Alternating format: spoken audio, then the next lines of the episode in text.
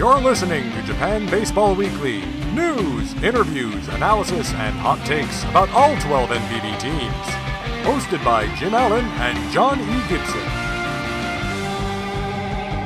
Hi, and welcome to the Japan Baseball Weekly podcast. It's for the week of November 6th. I'm John Gibson, and with me on a Sunday morning is a special guest, Jason Coskrey of the Japan Times. Thank you very much, Jason, for waking up early and joining us.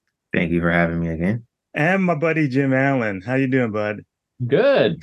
Good. Hanging out in Osaka with Jason Coskrey. It doesn't get much better than that. I wish I were there, but you, as you know, things are going on in my life, so uh, yeah. yeah, I'll just take care of that right now. Save the wishing for other things. Anyway, I wish I actually wish the series had ended last night, but it has not. So uh, anyway, we've got an interview from from last week that we're going to play, but uh, we're kind of in the middle of things, so we're gonna have to figure things out as we go forward here this week. Uh, in fact, I'm thinking of a midweek podcast recording actually to, to get things wrapped up after the series is over. But we'll see. We'll see how it goes. Jim is staring off into the Um, samurai um, stars here. Indeed. anyway, on this week's show, we've got Jeremy Beasley of the Hanshin Tigers. Uh, we're going to dive into some high heat and just talk about the Japan series. So let's start swinging. Clearing the bases!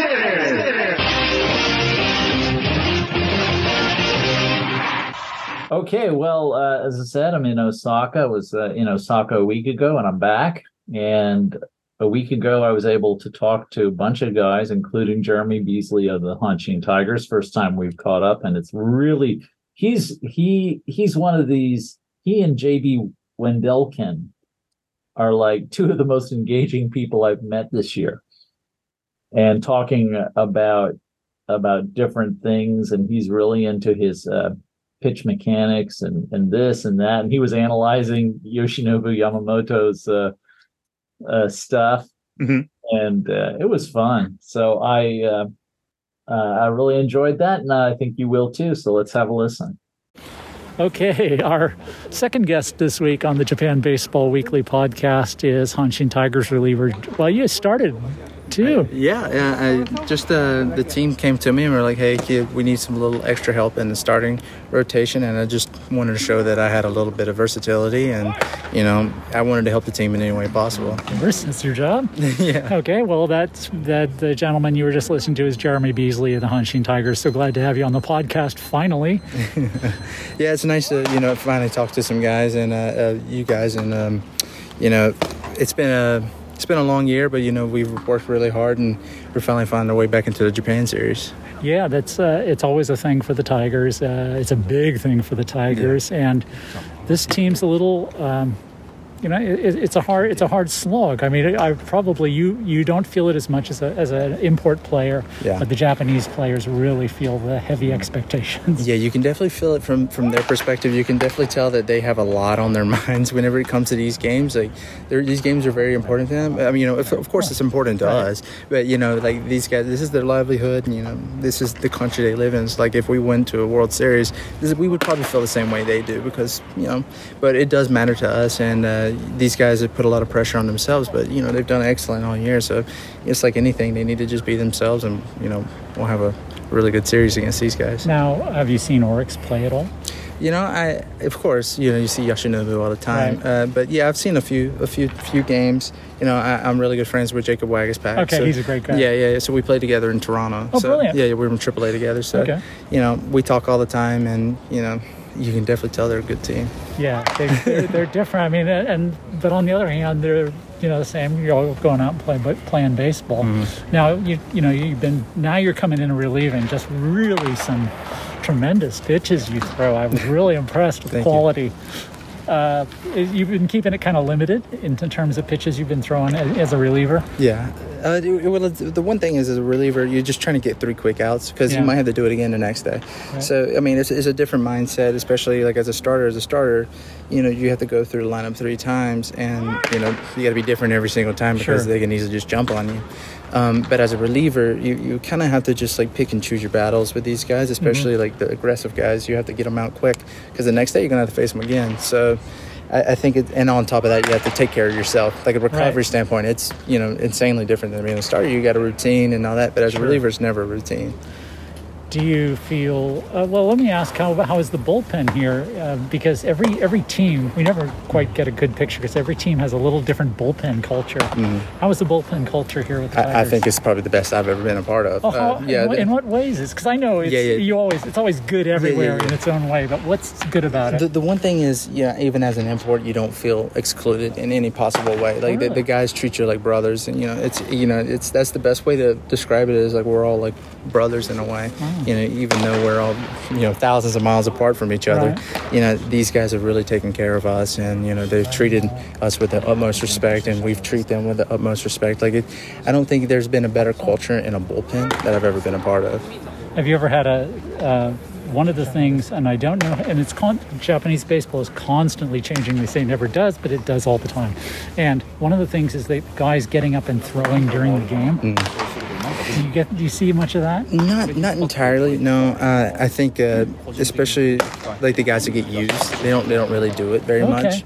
You know, but I, I haven't personally seen it. Okay. Yeah, yeah I uh, Maybe it's No. going out of style a little. maybe maybe I think guys are starting to realize, oh, my arm hurts. you know, Yeah. I, I don't have to do this. You know. Okay, okay, good, good, good. Now, what uh, you know? Talk about the pitchers because I was something occurred to me. I was talking to Yamamoto before, Mm-hmm. and he throws.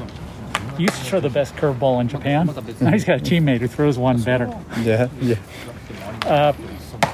What have you learned from your teammates? Well, I mean, uh, me personally, I've learned how to pitch. You know, like Oh, uh, what- we, we, we hear that you, you hear that all the time, Sure. uh, and uh, guys probably come over here as like, this is a different type of baseball, Yeah. and these guys, you have to find a way to beat them, and they don't really beat themselves, if that makes sense. Like they're Well, not they don't beat themselves in the yeah, same way. Exactly, they're not going to swing and miss much. Right. So, so in the states, you might get a, a guy that'll swing and miss and be okay with swinging and missing.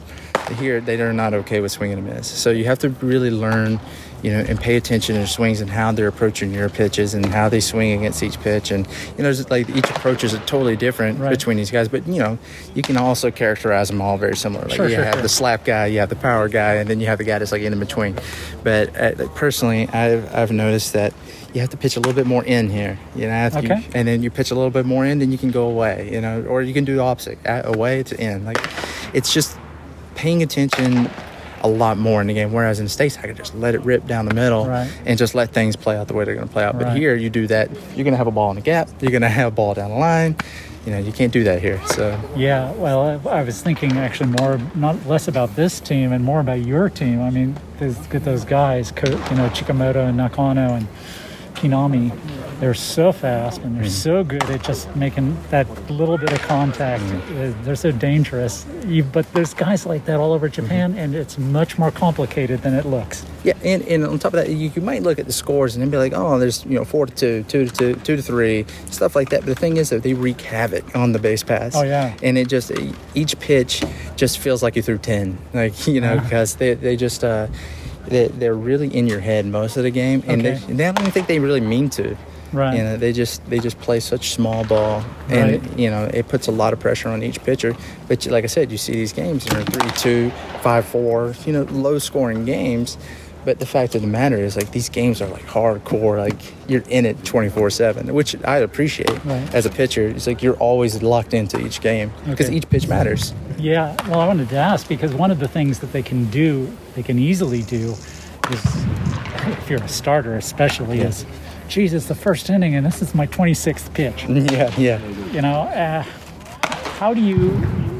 Obviously, you've had some guys who they're going to try to wear you out, mm-hmm. even though you're only going to be there facing five guys, maybe. Mm-hmm. And they're going to I'm going to see if I can get this guy to 15 pitches or something. Mm-hmm. yeah, yeah. Uh, how do you respond to that? I mean, so of course, one response is first strike. Yeah, yeah. I, you know, it, it's I've seen it a bunch this year, and the one thing is you just have to stay aggressive until they get themselves out. Okay. Because at that point, they're not they're not being they're not trying to do damage. Right. You know, there's only a few guys that can do that. Sure. Um, but they're not trying to do damage at that point. So at that point, you just you know let it rip down the middle, or you you know you you just you don't have to be so fine on Right. the edges against those guys. You know, just let themselves you know beat a ball into the ground, and if they hit it hit it and they get a hit off, it's going to be a weak single Right. you know it's not going to be a ton of you know Yeah. And then uh, as soon as you let the first pitch rip, the guy's sitting on your fastball, and you're going, "How did that get into the upper deck?" yeah, yeah.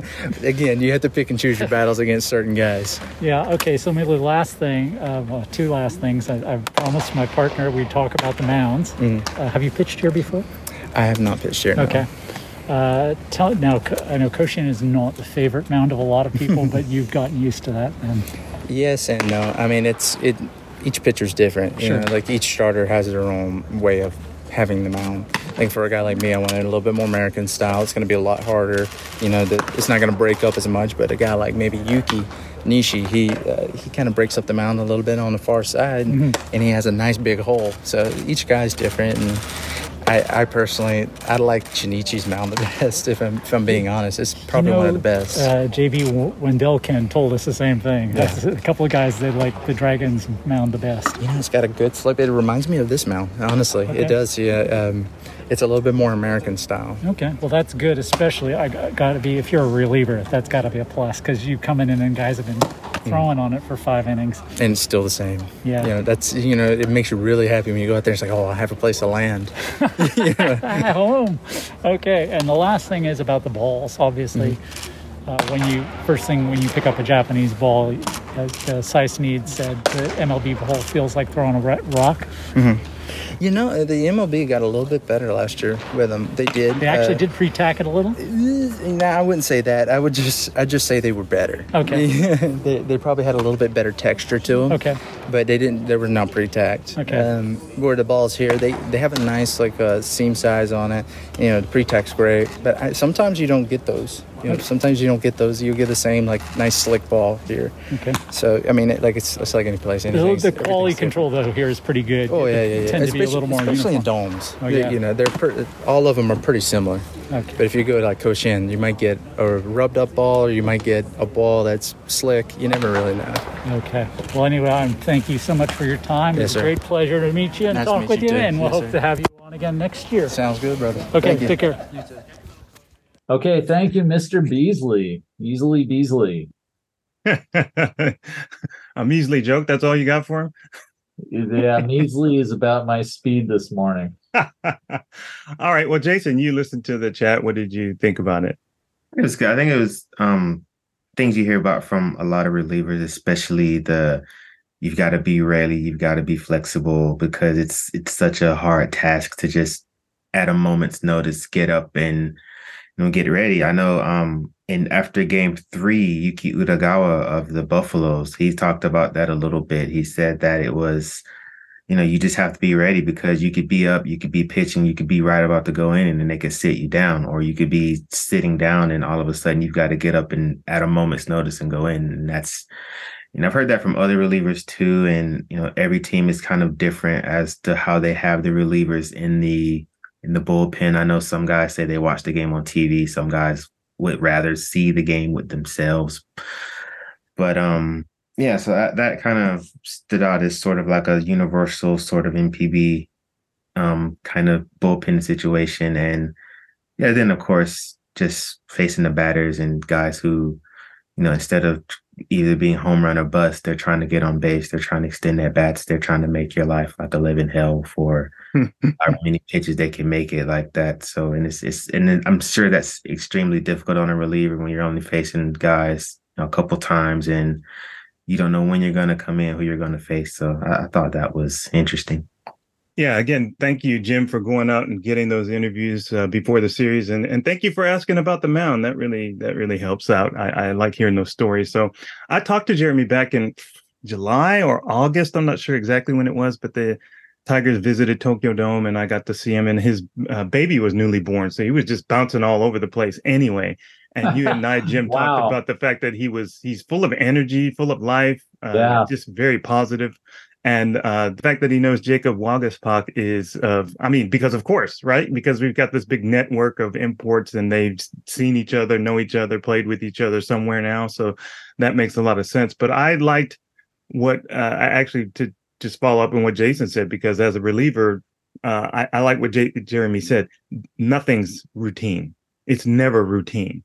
And you can have your routine but that gets disturbed or you can have routine but you're on a weird mound or you can have your routine but the weather is off so you've got to speed something up or slow something down. There's so many variables that uh, you know the ballparks the players you're going to face the mounds the situation uh, i can go on and on but it's it's so difficult to produce and these guys make it look so easy but when you hear jeremy talk about some of the challenges that go along with just you know having your stuff so to speak and being able to get guys out you really get a, a better appreciation for what these guys go through and I, I always say I can't imagine going to my office, sitting down at a desk, and then not knowing if work's going to come my way or not, and then going home. You know, you know, mm-hmm. having not done anything all day. Now it sounds like fun, but I have to do the mental preparation. I have to be ready to do something if something comes across. I have to be prepared. I have to know what's going on. So I do all the the the routine uh, preparation, but never knowing if I'm going to go in or not, and then what situation. It's it's seems to me like a mental challenge to do that on a daily basis for a reliever. Now we know that he started some games as well, but mm-hmm. uh, and he wanted to show his versatility, and that's the same thing he told me when we met up at Tokyo Dome. But what about you, Jim? What st- what stood out for you? Well, I, I would say you should try my job. I know you have because I never know what's coming. And and I get I mean I, that's not quite true. I often know what's coming, but the you get in trouble when people people think you should have done more with stuff you didn't expect and couldn't be expected to expect. if I were you, we I would have done it this way. I, I, still think that's different from going to work and not knowing if you're going to have work or not. Now I, I know I I know what you're saying. I, yeah. It's similar, but I think you know getting thrown a curve is just par for the course in our field for sure. But not not getting thrown a pitch at all when you're ready to hit and you've done all the work. to get ready to I suppose, I suppose. Uh, it's, but it's I, for me, the interesting thing, in addition to the the mound critiques, was the the part about is the bullpen culture and how it's how much it's changed in the last 15 20 years. Because it used to be it was so funny because it used to be that every japanese reliever would you, you know even if he was a middle guy he'd be throwing in the second inning. Right. And up and he'd heat up in the second inning and then he'd sit down. And if he was a late inning guy he'd be throwing in the fifth inning and he'd sit down he might throw for 30 40 50 pitches and sit down and the the import players are just shaking their heads like what's up with that and you and the thing is uh, so when I asked him about, it, he went like, like what? They do that? Not our team. I mean, no. yeah, a little bit, but it has changed dramatically in the last, and that's something that that really struck me is is talking to other relievers. I'm getting that same feedback. Uh, Jay Jackson, when he was with the Hiroshima Carp, told me he started doing that because everybody was doing it and he learned how to sort of like work that into his routine mm-hmm. and since he's uh, left japan come back to japan left japan or God. Still working in yeah, still working in the States. Yeah. and then retired, went back to MLB and with the Brewers and then retired and then ended up with the San Francisco Giants and retired. And now he's with the Toronto Blue Jays and not retired. Yeah. So it didn't hurt his arm. But the the point I would I used to make is that most teams who had that bullpen culture, it it was very rare in Japan to have a guy who would save like 20 or 30 games in consecutive seasons. Mm-hmm. I know when Marc Kroon was with the Yomiuri Giants, he was the first uh, Giants pitcher to ever save 20 games in consecutive seasons. Was it 20? Okay. Yeah, I mean, it was a really low bar. They'd had guys who saved 30, but they never did it in consecutive years. Sure.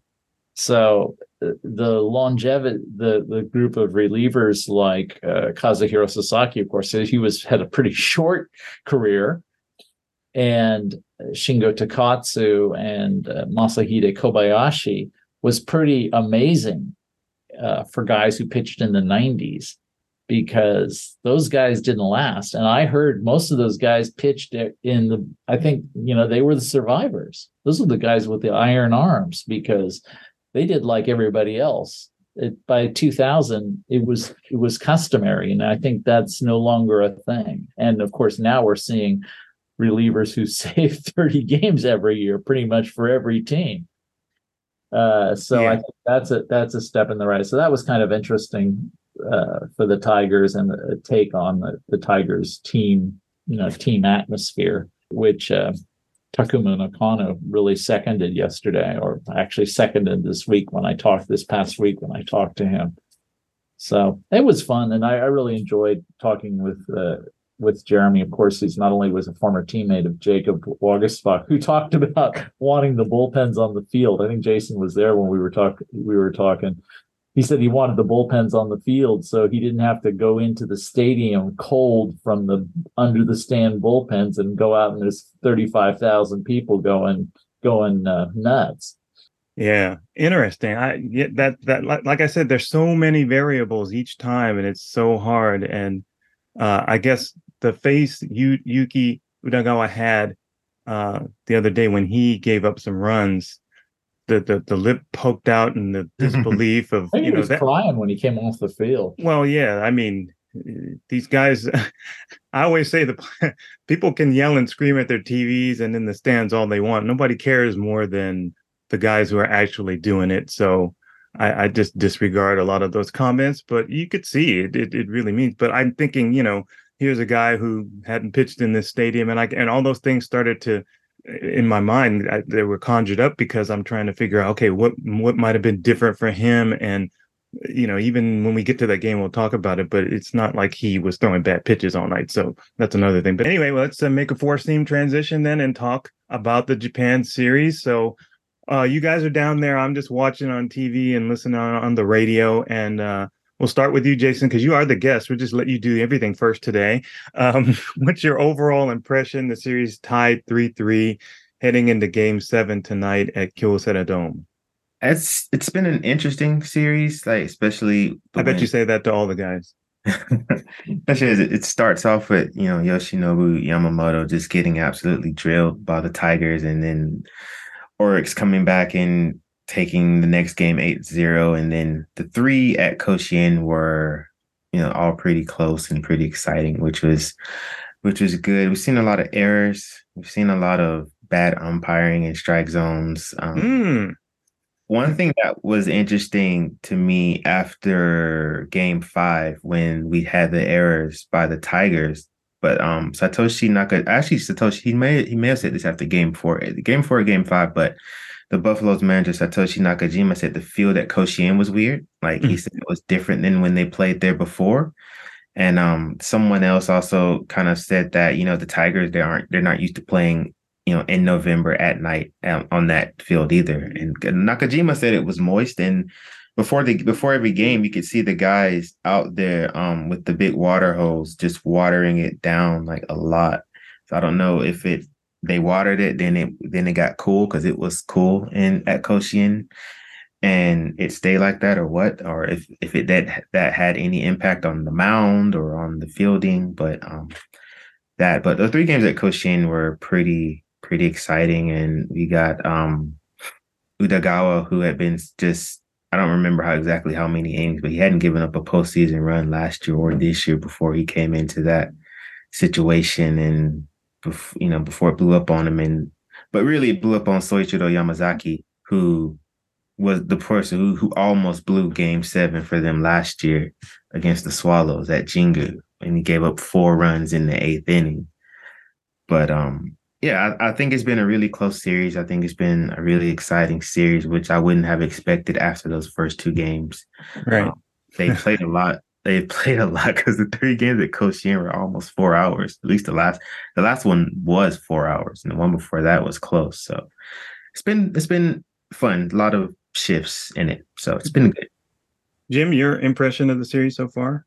Yeah, the same. I think it's it's probably one of the more entertaining Japan series I've ever seen. Uh, and I've seen a few.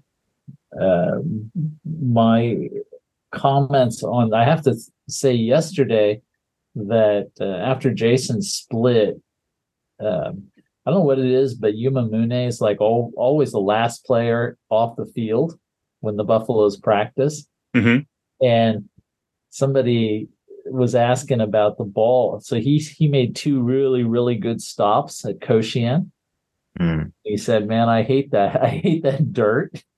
and uh, then because he was wearing shorts, he pulled them up a little bit so we could see the bruise that he said it was 195 kilometers per hour off the bat, which it might have been right at the right at the exit velocity. That's a little on the high side, so he might have been exaggerating, Oyama. but it definitely left a mark. Would you say, Jason? That was that Oyama's ball that he stopped. yeah. Yeah, he stopped, I think both of the balls he stopped were by Oyama. Hmm. And the other one he caught in the glove. He he used a glove. When the Well- ball hit his when the ball hit his leg, I was re- remembering uh, Boomer Wells, the one about what his dad would say when his when one of his kids, his players got hit where he didn't have a cup. He said, "That's right, leather's expensive. Save that glove." Yikes. so so anyway so he was showing that off. So yeah the series has been so much fun. It's the first i mean a lot you know of course every series there's some firsts. Um the first was that this is the first series in which the losing team which the losing team will have won not the first one where they've won by more than six runs we've had a couple of bigger scores but it'll be the first time when the winning team and the losing team have both won by margins of six runs or more Mm. because of the two eight nothing wins at the start of the se- series. Right.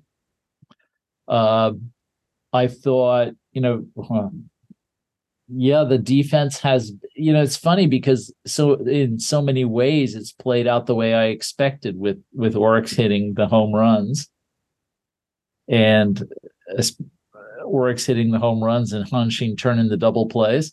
hmm has really been a, a big thing. Although uh, Orix has proved they can make errors as well as the Tigers, Yes. which I didn't think was going to happen. But uh, yeah, just I I it's so funny. I I am cruising through my colleagues' uh, notes and recordings from yesterday. I'm so blessed with social media at this because the people who work in my company um, just post all their reporting after the game online. I can just pick and choose. It's not like I'm Oh. like, like running around in the old days. I think it's like it's like they've got me. They took notice of my advanced age and they made it easy for me. so anyway, I, I didn't see uh, Tomi Omori talking because he's the one I really wanted to hear from. The, because he he might have saved the game. Mm. Yeah, well, we'll get to the game. Yeah. We'll get Okay, to the but he might have saved the game, but it's been Oh, that game six, yeah. series. How about you, John? For me, uh, I like I said, just watching as uh, an observer from a distance, I, I, picked the Tigers to win in six. So I I told someone at work yesterday. I said, you know, I picked the Tigers to work to win in six, and only once have I really thought that was going to happen. So as they enter the game with a chance to win it in six, I, I thought, yeah, they're not beating Yamamoto twice in this series. Uh, and if they do, it's going to be because the manager is going to leave Yamamoto out there when he's ineffective, and they're going to scramble up enough runs to get the lead and then win late. Well, that didn't happen, so they didn't get to him, and and he ends up setting a Japan series record and blah blah blah. Uh, we'll get to that in a second, but uh, so I'm watching. I'm watching the errors. I saw uh, my buddy Newell uh, on Twitter X write about the errors, the number of errors. And he said the 14 errors they had made um, were like not the record. The combined teams had, had made 14 errors. That was not the record in the Japan series. The record was 18 in total combined errors in 1950. So we'll see if they can avoid making four errors or two errors apiece tonight and, and not break that record. But um, the series has been, I guess I I I know what it's like having picked the Tigers, and so I'm thinking, okay, I want them to win. So now I'm I'm uh, by proxy uh, a, a Tigers fan, and now I know what it's like for them. yeah, you haven't been doing it for 38 years. You do not. I do not know that kind of pain, but I have my own kind of torture from Nagoya going on, so that's good. But what I You got kids, so that that gets you get a bonus. yeah, hopefully they don't make too much noise here.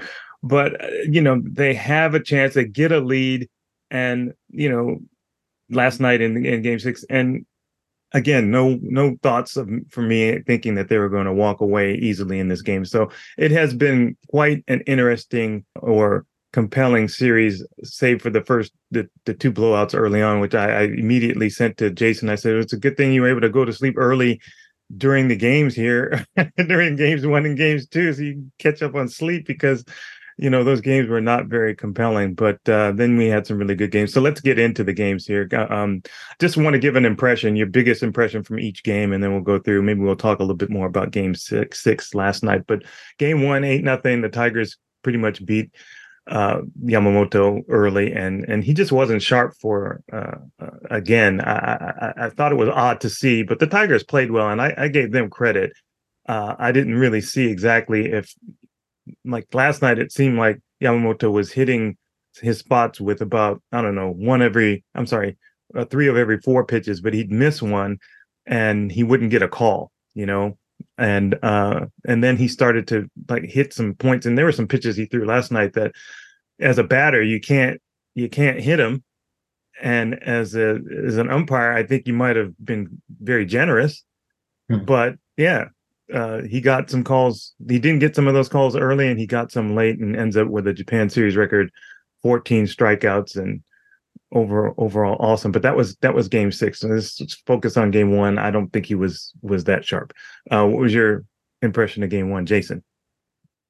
No, he he wasn't he wasn't particularly sharp and um I know I've the manager said that he thought it was maybe because he didn't have his good curveball and didn't have a feel for that pitch. And so it kind of just threw the rest of him a little bit off. And it's kind of one of those things where you know, once one thing goes wrong, it kind of snowballs on you. And he um I, they left him out there to kind of grind it out a little bit and you know it just they just kept scoring against them and um yeah he just didn't he just didn't have it the um and Murakami Murakami was good I thought Murakami though um it's kind of been a not a theme of the Japan series but you know the game one strike zone was like a mile wide for Murakami it seemed like sometimes. And but Yamamoto, I think, was missing a little low and high. Murakami was missing a little wide, but getting a call. But that's that's just that's the game. It's not like the umpire was. I'm not insinuating he was biased or anything. He was just not that great. Well, we've already we've already said there was some poor umpiring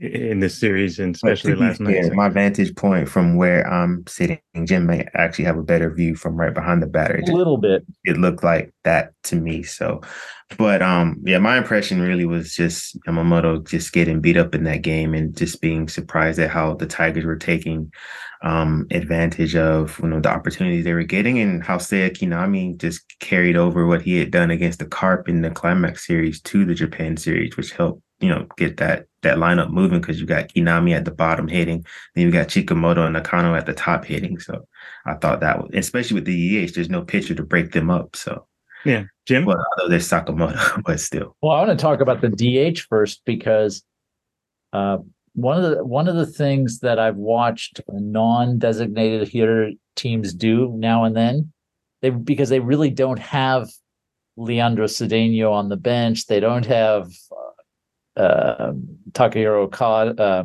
Takahiro Okada. They don't have somebody like that on the bench.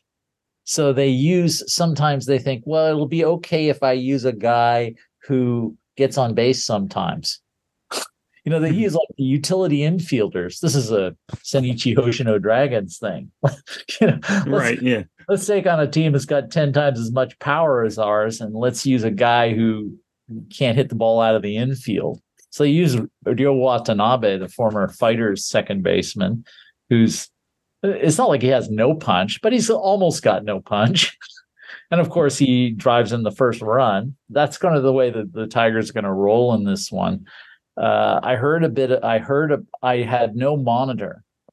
Uh, I was watch. I watched games two, three, uh, three, four, and five from TV, Mhm. but I have no monitor at at uh, Kyocera Dome. Okay. or Tokyo or Osaka UFO Dome, as I call it. Uh, so I couldn't really see, but what I could see was pitches that were called strikes that never crossed the plate. And both Yamamoto and Murakami were getting all those uh, from the from the umpire, Mr. Yamaguchi, in the opener. And we'll go back to that. And also, in his post game comments, Nakajima said that Murakami was asked, "What about the low strikes?" He was apparently he was getting strikes below the zone, Okay. uh, and he said Nakajima said essentially, "Well, if the umpire is going to give it to you, then it's your job to take it. That's the way baseball is." Sure. Sure. And you know he said basically you know that's it's unfortunate but that's the way it is you know he took advantage of the situation so credit to him Okay. Uh, which i want the tigers one particular tigers fan to remember Okay. Okay. Um, game two, another eight nothing blowout. Now this time it was uh, really suspenseful three innings, and then and then it turned into a poop emoji. Uh, and um, I guess as to, as far as uh, the uh, the Tigers and their fans were concerned, because the Buffaloes won this one eight nothing, so it was not very competitive. And uh, I, you know, Marwin Gonzalez had a bases clearing double that essentially sent many of the many people scrambling for the remote controls at home if they're watching the way I was watching. I had split screen. So anyway, uh, Jim, your impression of this game, real quick. Yeah well Mar- had that you know he, one of the one of the the big moment for Orix in game one was his uh his at bat against shoki murakami with two on when the buffaloes were trailing four nothing and he could have made it four three and tremendous at bat. And then he came or turned around and did that did that on in game two and he had the big the big blow. So yeah good to see that uh that was really my my main thing uh hiroya miyagi was was as good as we expected Mm, maybe better. Yeah. yeah, maybe better. Uh, I again, I, I don't see much of the game, but yeah, this was the one. This was also not. There was not a a bad. Uh, it was unlike um, Orix. Just kept piling on. It didn't really become a rout until late, Yeah. But- but it was not a. It was not a comfortable game. like I said, yeah, it's suspenseful three innings. And, and, and again, I was thinking going into this game, well, they already beat Yamamoto. Maybe the Tigers have something going here. They can, uh, they're not going to see a picture of that quality the rest of the series until they face Yamamoto again. So maybe they're in a good position, but that was, Ooh, Miyagi shut that down. Momentum believer. yeah, yeah. Uh, Jason. Um, for me, I think the game, like you said, it was it was kind of tense early. I think it turned when um Yuma Mune took that two-two pitch that may or may not have been a strike, and it was a pretty gutsy take, and it made it three-two, and then he then he walked. And after that, that's when they, you know, kind of got two runs and gave themselves a little bit of breathing room. And then it kind of got out of hand a little bit later. But I thought that was I mean, that changed the game because if the umpire calls that differently, it's zero zero after that inning. So Yeah, sometimes the gutsy take is, well, I know he's not throwing that pitch. What? but yeah. All right, moving I like game- those gutsy takes when the guy's headed back to the dugout and says the, the umpire tells him to go to first base. Oh, yeah. hey, dude. We saw that. I'm trying to remember who was that Yuki Yanagita who did that this year. He's headed back to the dugout. And after the no, you're going the wrong way, son. I don't. I did remember seeing that, but I don't remember who it was. All right, game three Tuesday. Uh, the Buffaloes. I picked them to win, so I'm kind of rooting for them, and they just looked awful against developmental rookie Kohei Azuma, who was basically, I think, making his 11th career start on a first in a first team game. He's a developmental rookie, and he didn't start in the first round sweep in the the climax series. So this was really his ninth start this year, and he was calm, he was cool, and he was collected, and he collected that W. So uh, I thought he was the, the the man of the match, so to Hmm. speak. Jason, again, Yum- Yuma Mune in this game was uh, he was he was good. I, he had yeah, this is the game he had the double um that drove in the two runs. He was 0 for 10 before that. He even said after the game he didn't think he was going to get a hit. He didn't know, and he he said he just went for it. And then he made when Udagawa comes in to try to quell the Hanshin, you know, rally and um, Oyama hits the rocket to third, and Mune stops it with his body. Um, so I, I got I thought again, this is a game that Yuma Mune put his imprint on, and um, yeah, um, Azuma was good. They didn't have Shumpeita Yamashita to to pitch for them, and so he came in. He came in really cold because he hadn't pitched in a long time, and he and he got the job done. But I, game three for me again turned on Yuma Mune doing something. Jim, I'll go with that. Yume, uh, Mune and Azuma, and uh, Azuma. There was getting some. There was some talk with Azuma about uh, he he'd never lost as a professional, and I will tell you, well, he's seven and zero in Japan's majors, but I think he's his career he's like two and four in the minors. well, he, he was has a lost. He knows what it's like to lose, so let's get that out of the heads. But he sure didn't look like it on Tuesday. yeah, he was not the Wizard of Azuma in this game. No, no, it was not. The he was he was no. for real. Yeah, I see. I see. Don't look behind the curtain, right? gotcha, gotcha. Yeah. You see, you're sharp in the morning, even when you're sleepy. I gotcha. The the last comment about that one is uh the Tigers. This is the the Tigers one, two, three, four. Hold on, one, two, three, four, fifth Japan series, and it's the first time they've ever lost a game at Koshien that they led. Oh. They've lost a bunch of games at Koshien, mind you, But But they, they never- yeah, but they never they never led in them. period. Uh, Jason, you had another comment. Yeah, I just kind of not playing off what Jim said, but I do. I just remember that game was also the game where when the Hanshin scored that first run, they could have scored more if not for Marwin Gonzalez keeping the ball in the infield. I thought that was Yep. a really Big play. side because just like with Mune, if he strikes out there, you don't know what happens. If Gonzalez lets that ball get by him, you don't know what happens in that inning or in that game. Right. Yeah, Tigers. The Tigers' speed has been an issue, um, keeping a couple of big double plays from happening. Uh, that was also the game. Was was oh, it was okay. It was game two where the umpires forgot what the rule book says about foul balls. Oh yes, uh, yeah. I was tweeting about that. That uh, first base umpire, put your arms down, son. That's not your call. Yeah, I saw Oh, the only other umpire I've ever seen do that was Bob Davidson. What a surprise! Yeah, yeah, going Al Haig on people. All right, game four. So now the Tigers are down in the series. They're at home. They were probably hoping they could sweep the home portion of the series, but they didn't by losing that first one. But they come back and win four three. And uh, the Tigers, uh, it's again Mune who's been smacking stuff every which way. Uh, he gets he gets Orix going, and um, uh, he has a two run double to tie the score on a fant- fantastic at bat. But yeah, like Jason said, he t- took a pitch, but I'm like, yeah, maybe, maybe, maybe he wasn't expecting that pitch, and that's why he took it. But anyway, the Tigers rally, and they come back for a, a just epic, emotional walk off win. And uh, I don't know, what was your impression? It was Yusuke o- Oyama who knocks home the winner with a single in the ninth inning. Um, Jason, your impression of this game? Um, Oyama was great. This is you hear about people talk about the Hanshin fans, and even after game two, the Buffaloes, Marwin Gonzalez talked about him, and the manager talked about the fans at Koshien, and some other Buffaloes did too. But you, they were just loud, and that game was just uh, amazing as far as atmosphere goes. And I, I mentioned that to say that after the game when it was it was tied 3-3 and I don't know if he did this or not or if he was just saying it to the media but um the manager Akinobu Okada said one of the reasons that he put Atsuki Yuasa in who hadn't pitched since June is because he knew that the fans were going to go crazy for him and he thought that would kind of give the team a little bit of energy and a little bit of momentum and kind of just change the mood of the game cuz I, I think yeah Orix tied that game so Mhm. I seen the the mood was kind of they're they're they're nervous again, and you've got this tension in the air and and all that, and it all dissipates when Yuasa comes in, and that he came in in a pretty big moment because Orix was about to score in that situation, and Yes. were- uh, yeah, Hiro Oka had stolen second, and then they threw a runner out at the plate.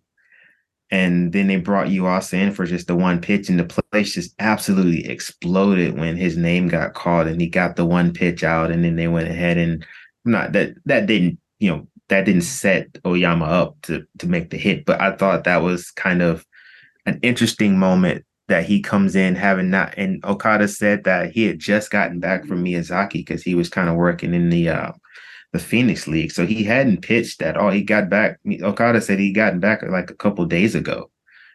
And so he probably wasn't even with the team in Osaka. I don't remember Right. seeing him on um, on their active roster, but him coming in just totally changing the mood. I thought that was a standout thing for me. And then of course, you know, the sayonara hit. So that was also the biggest thing of the game, the thing to remember. I will remember the way Koshien sounded when Yuasa came in and when he got that out. Mhm. Yeah, Jim. Yeah, I of course I thought of I guess the the the thing that stuck with me was uh as usual was the ninth inning walks by Jacob Waguespack? who I'm not gonna like um make a, a bad nickname for that. But the ninth inning walk, I should say, because the manager ordered the other two. Right.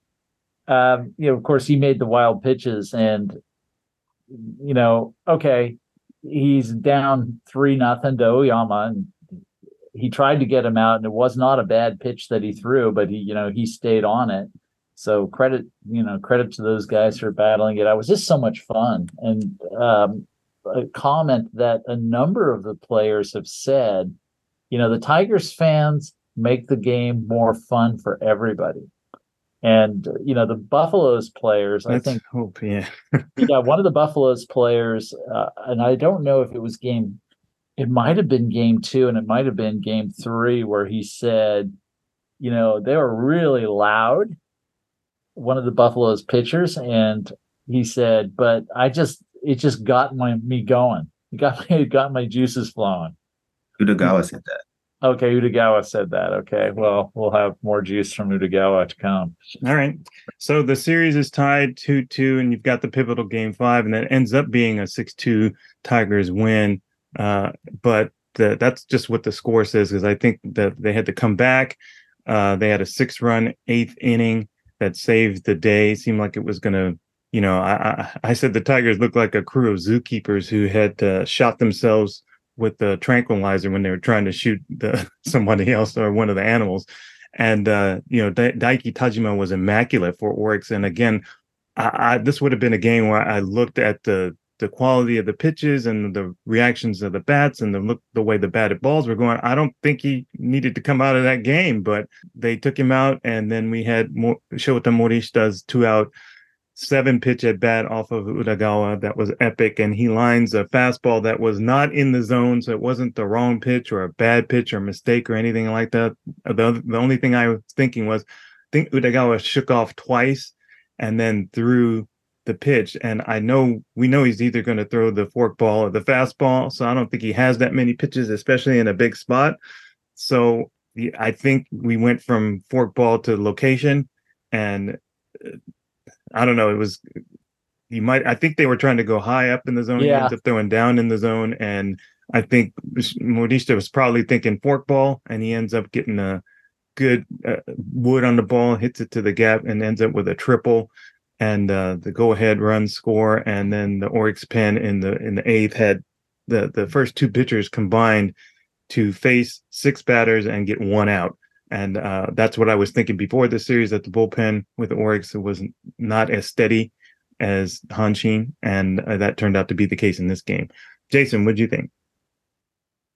I was su- so, sort of surprised. Udagawa was as steady, and I think when you the Oryx bullpen not as steady until you get to Yamazaki and Udagawa, and Yamazaki was easily the most shaky of the two, and he's been the most shaky of the two since last year. Um, I think in that game was that that double error. I thought that ended the series for the Tigers because I didn't think they were going to come back to Kyocera Dome and win two games. So when when Nakano fumbled the ball and then Morishita comes in, it seems like after forever, after a long run to come in just to mess up, not mess up, but to Well, just yeah, all slip through his hands too. And he was, he said that he was dejected. You know, after that, and he said that everyone kind of picked him up, but he said Well, that um, if I may, on the young players do these things, but you know he didn't he didn't have to do that. It, there were two outs in the inning anyway, and the runner wasn't going to go. and he probably wasn't going to gamble anyway. So all you have to really do is pick the ball up, and he's trying to barehand it in the outfield. Son, you, there's a reason you're an outfielder, you know. and guys don't like they don't make barehand play, plays like that. And the ball had almost stopped, but it was still moving. But anyway, a bad decision on his part, I thought. He, said during the at bat against Udagawa, what they were conscious of was Udagawa throws the fork ball, but they were also sort of conscious of the last couple games or the last couple at bats, however it was going, but that his his fork ball had been getting away from him a little bit high. And even Udagawa said that after game three, that his his fork balls were a little elevated, and he was he tried to like bear it down against Oyama in that at bat that ended the eighth inning in that game. So Morishita was he they were kind of looking high, and he said Okada told him to aim just you know aim for center field, and um, but uh, yeah, I thought that was. I it was good for him that you know he he he make probably the worst. He's a rookie, so it's probably the worst error of his entire career, where it looks like it's gonna just sink Game Five of the Japan series, and then he said that he just he's they told him on the bench to just just you know wait around and you're going to get a chance to it's going to come back around and just be ready. And he said that he was just ready for his chance. And all he wanted to do was just tie the game. He said if nothing else he just wanted to make sure that the game got tied again. So they had a chance and he ended up you know winning it. I think after that it was i don't know i don't know if it was just, just a snowball effect or what but yeah then the hits just kept coming and i feel like um the buffaloes gave up you know, in the scorebook they gave up two runs to Morishita, but I think I think they really gave up like four or five runs against Morishita because it seems like that at bat sort of hung over the rest of that inning, and the Tigers went ahead and scored four more runs in. So I think that that sequence was what stood out for me. Morishita making the error and then coming right back in the bottom of the next inning, and the Tigers finding a way to tie it and then win it. Yeah, Jim. Yeah, he was getting, uh, I, I think, a, a, couple of things. Yeah, the errors were really something. And uh, Nakano said, I, you know, I asked, I asked him, and he, he said, yeah, it was a really hard ball. It was like it got a weird spin on it, and he said when I got back to the bench, everybody said that was really, you know, that was a tough break to he get tagged with an error on that play. But yes and no, you still got to get your body in front of it. yeah, I know, but, but, but he but said. Yeah that, everybody I, said, "Yeah, you know, we we got you. You know, we got your back, basically." Yeah, it, it wasn't easy. He said, "He said I was down, but it didn't last long." But I was, yeah, he was. it, it didn't help. he, he knew it was, a, you know, he should have had it, and, and, everybody was trying to pick me up. It didn't help, and right. he was, you know, man, I blew the game. Uh, as far as the, uh, yeah, a couple of things about this game was uh, the, I think the interesting thing, well, uh, Kotaro Otake was was was quite good, and Tajima was brilliant. And I was so hoping I had already had a story. I wasn't writing the game story, but I had a story for a sidebar in my mind that was going to be all about Daiki Tajima, mm-hmm. and about how his he was a he won uh, Spring Invitational. He was one of the stars at Koshien, and it was, it was my second Koshien Orix pitchers story of the day game of the series that didn't get written. The other one was about uh, uh, Yamas- Sachi Yamasaki because he holds he holds the uh, hit record in a single spring invitational high school tournament with 13 hits in the tournament when he was in high school. So we had all this stuff going on and you know kind of didn't happen. He didn't get a hit. Tajima didn't get the win. And then we have the at bat with Udagawa, and Udagawa's control was not really good. And he he went low with a fastball, and Wakatsuki called for one up high. The one below, he he went from a low pitch, and I, Wakatsuki said, you know, if we get this pitch up, you know, maybe we'll get him to swing and miss. And I think that probably would have happened, but he threw it right where he was looking for. He was looking for another. He was set. I won't say he was looking for a low pitch, but he was ready for one. And yeah. it was it was a brilliant swing. I mean, you can't take anything away from uh, from nope. with that swing. That was you. That was Yuki Yanagita quality bad ball hitting. Okay. I think also that series that that game was interesting for both team both managers trying to bunt their way out of the Japan series. Yeah. Indeed. Yeah, we've seen the I mean all all postseason long. Well, uh, interesting because Nakajima bunts less than any manager in Japan. So that was interesting, but he he likes his he likes his intentional walks. well, yeah, as any any manager in a big game situation would like. Uh, and so, uh, I mean, you know, when you use them prudently.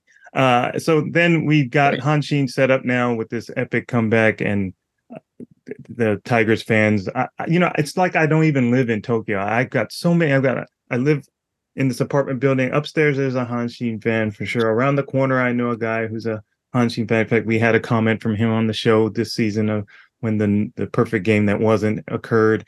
Uh, I've got Hanshin fans at work. They're all over the place. So they were cautiously optimistic going into Saturday's game. And uh, yeah, again, what I thought Yamamoto on the verge of you know elimination and losing the Japan series, I thought he was going to be good, but he seemed a little bit tight out there. Uh, anyway, the Orix ends up winning five to one. Uh, Yamamoto throws 138 pitches, uh, the most he has thrown this season probably his last performance in an Orix uniform. We expect him to be going to the States. Murakami seemed off to me for the Tigers. It looked like he had nothing to use to attack hitters. I honestly would not have left him out there as long as I did. I sent uh, Jason a, a, a, GIF with the, the big hook, and I think after three innings I was done. And uh, you know, if I were the manager, I think I I, I would have been done at that point. But anyway, he stays out there. He gives up more runs. They fall farther behind. Yamamoto starts picking up the pitches, as I mentioned earlier, that he wasn't getting earlier in the game. He started getting and started locating a little bit better and throws the most, uh, for me, a very improbable complete game because you looked at him the second inning and I thought he was a couple pitches from being out of the game.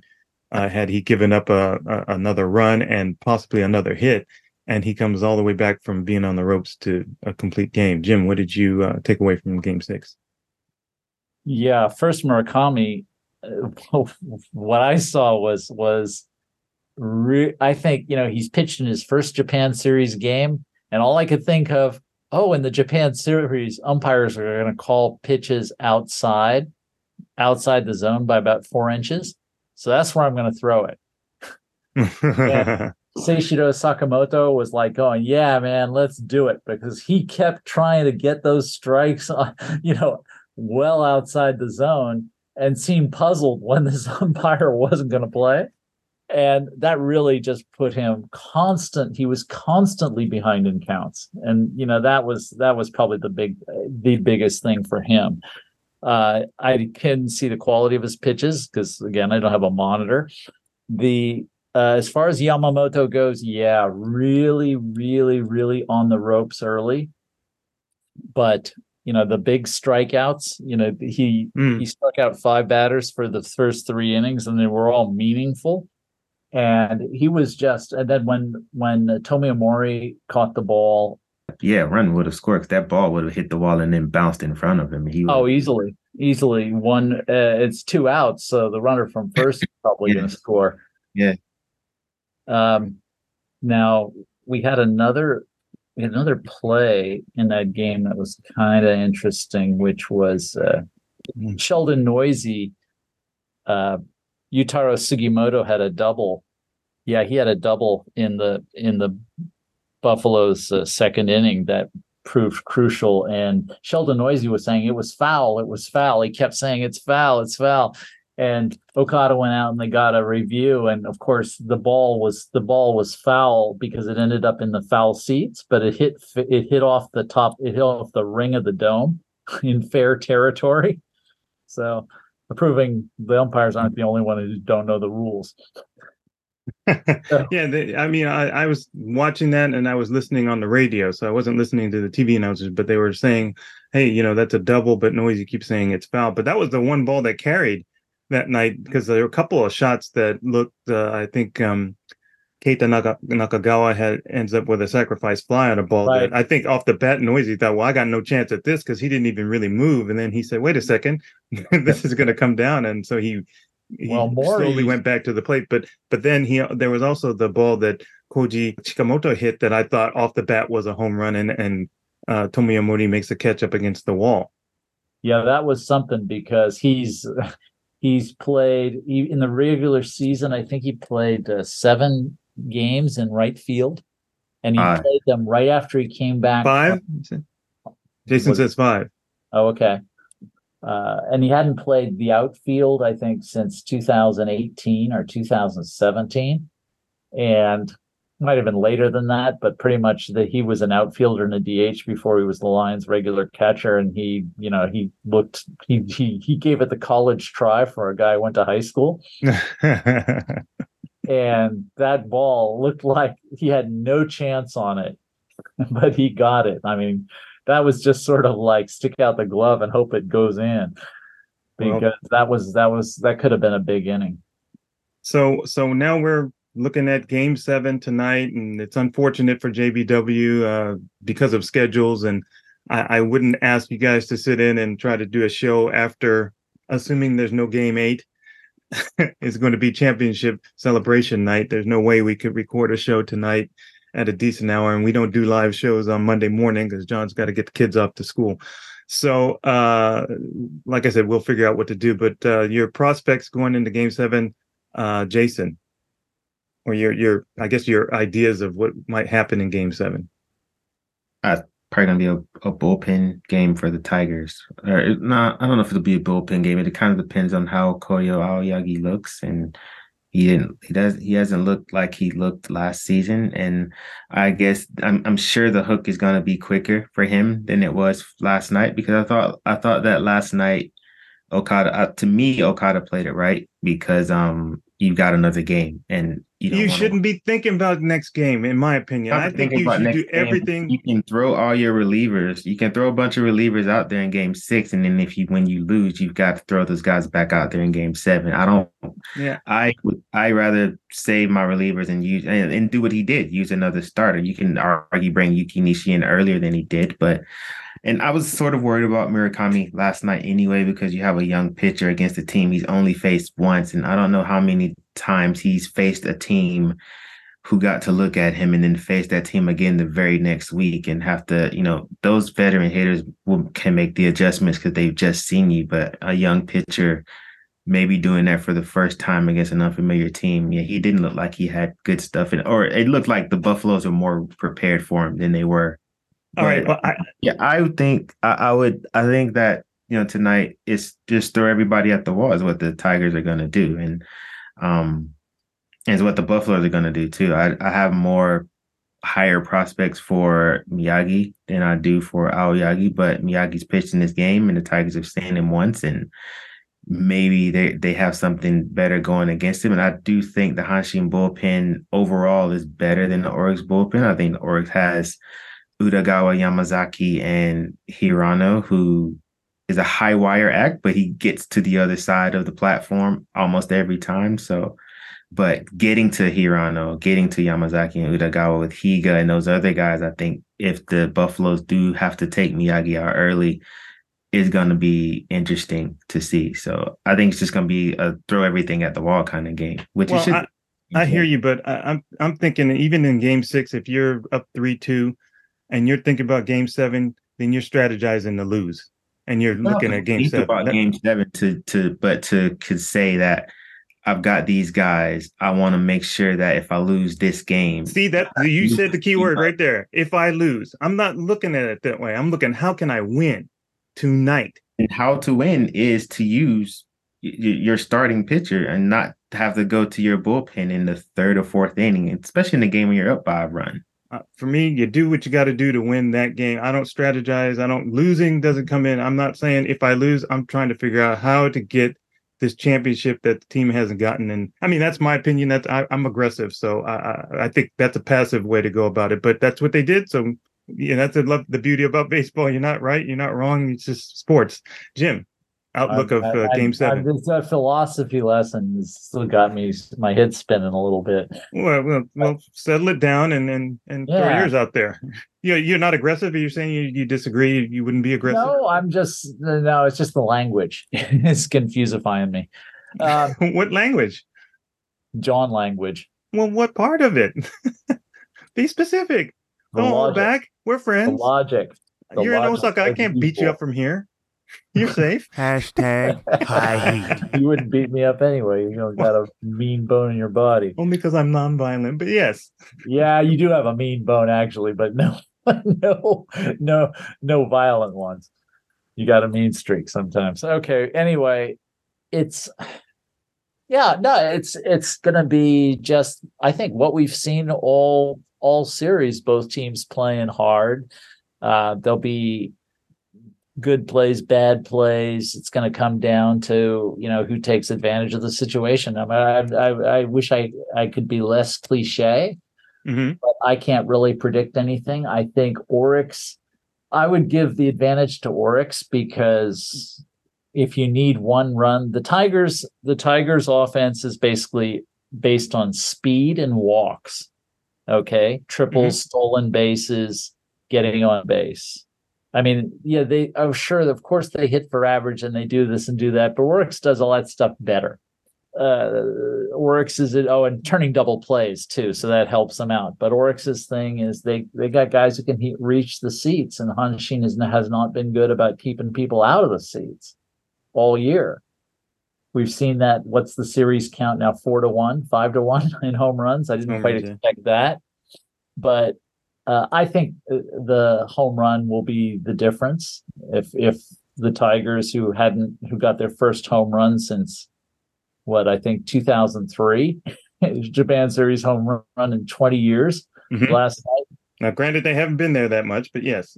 Yeah, well, two times, three times, and uh, we'll see. But I think the home runs are, are probably the the critical advantage that Orix has, and and also having Takumu Nakano said there was very he felt very little pressure from 38 years without a pennant. He said, and he said it's because the fans they want to do it for the fans because they're the ones who make playing every day a joy. So I don't think they're going to be overly pressured, but Orix, on the other hand, although, although Yuma Mune says, yeah, uh, he was walk, he's walking on pins and needles and he's tight with nerves every single day. I said, it doesn't get better. He said, are you kidding? Go away. So, so he's going to play nervous and the other guys are going to play loose and we'll see what happens. I'm really looking forward to it. That's my prediction. I'm going to enjoy it. okay. You know, I, I can't make a prediction. I'm just thinking uh, Aoyagi hasn't been himself this season. He got essentially skipped in this series, and now they're throwing him Mhm. out there for game seven. And I'm just harkening back to my days as as a player when I played basketball, and uh, we were in a tournament, and you know they didn't use me in certain situations in which I could have played and could have contributed, and uh, we ended up winning the tournament. But I had this really sour feeling toward the team, and the next practice I came out and I was just lighting up three. I was just trying to show them that they made a mistake by not using me because I was ready. So um, I'm wondering if we get that version of Aoyagi, or if we just get a guy who says, you know, they didn't use me, they don't, they don't like me, I shouldn't have been pitching. Uh, they think I shouldn't have been pitching because I didn't get a chance until now. Now they need me, so they're throwing me out there. Which version of him do we get? That's going to be interesting for me. And then Miyagi could make himself one of the, you know, obviously with the rumors of Yamamoto about to leave, he would be the next guy up in in terms of being the ace of the staff, and he could take a step forward, a huge step forward in terms of establishing himself with that with a great performance tonight. So we'll see how that goes. It should be really fun. Uh, I'm going to try to enjoy it as well. I think Miyagi won this game last year. They were in pitching in game, although there would have been an eighth game, so it wasn't different because this is the first real game seven since the Giants and the Eagles. Because last year had Miyagi lost, they would have played an eighth game. But still, he won. He played this game last year, pitched game seven, won it. And I'll just just to correct myself earlier, um, Mori started five games in right field, but he played in six games in the outfield. Okay. All right, guys, awesome. Let's go to fielding questions. Okay, so this question came to us, I don't know, a few weeks back from our buddy Glenn in Tokyo, and he said, Hey, John and Jim, and adding in Jason here. I, I wondered if you chaps would consider doing a brief round of awards on the pod. I know you always mention the probable MVPs and rookies of the year, but how about some awards that only you guys could call? For instance, uh, the foreign pitcher and position player awards, the biggest or sneakiest best impact player. best and worst manager of the year, and so on and so on. So, uh, in the interest of time, we're not going to have time to go through all the questions. Uh, we're going to have to break this one up. But uh, let's start with the first one that Glenn offered us the foreign player and position player who had the best or sneakiest best impact. And Jason, you are the guest. Keeping the theme, we'll let you go first.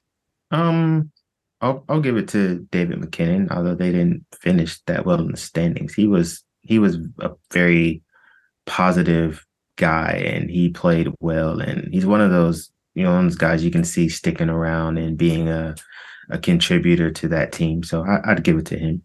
Jim. Yeah, I'm I'm also with David MacKinnon uh, as a position player. Uh, there's something to be said for a guy who doesn't have the numbers he expected, although this could apply to Sheldon Neuse as well, not not in terms of the quality, but in terms of the team sticking with him uh, for a variety of reasons. It says something. It it's well, it says a couple of things. If you've got a guy who's not performing as well as he or you expect, but you play him almost every day, um, that and people are questioning it. It says either the manager is is gutsy or is has no imagination, I suppose. but MacKinnon, you know, he was he was uh, he had basically the he and uh, Domingo Santana were probably the two best uh, form position. I should add Gregory Polanco was up there as well. Uh, but yeah, I would go with David MacKinnon. Really? Okay, my guy is uh, Jose Osuna of the Swallows, and you know he was tops in the CL in home runs among imports, uh, also RBIs and doubles. He was second. He was second in walks and second in OPS again among foreign players in the Central League.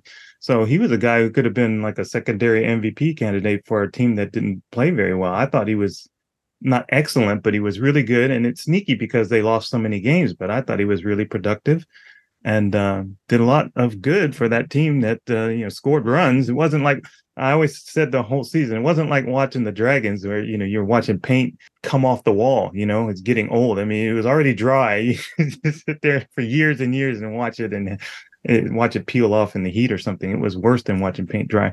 But uh, interesting, interesting. MacKinnon, two votes. Okay. Uh, what about pitcher Jason?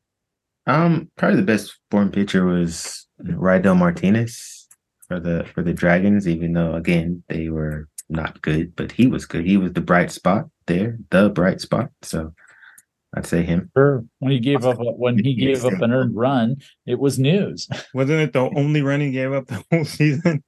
so. We gave up two, did he not?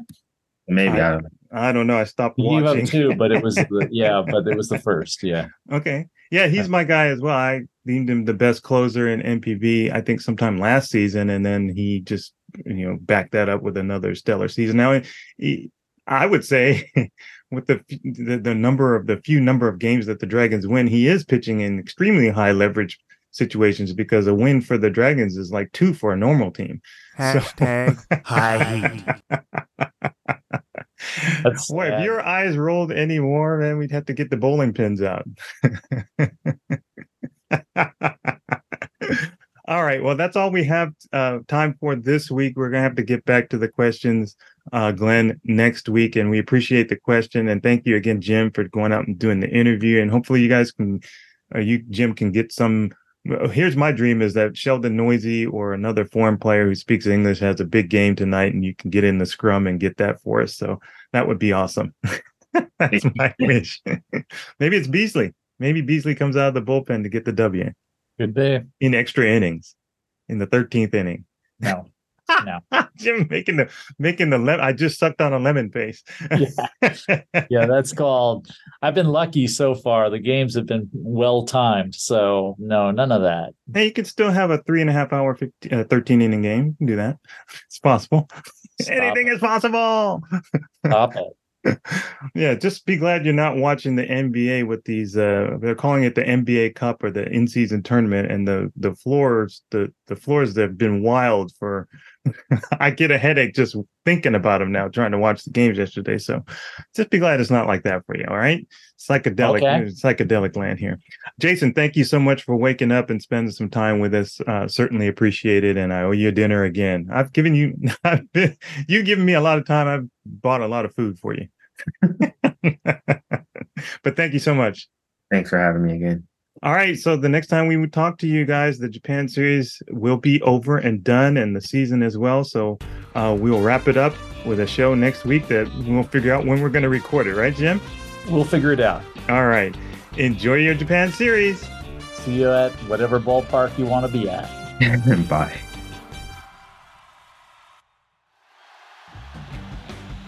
Follow the hosts on Twitter at JBW Podcast and at JBallAllen. Submit your questions with hashtag High Heat and listen for an answer in an upcoming episode.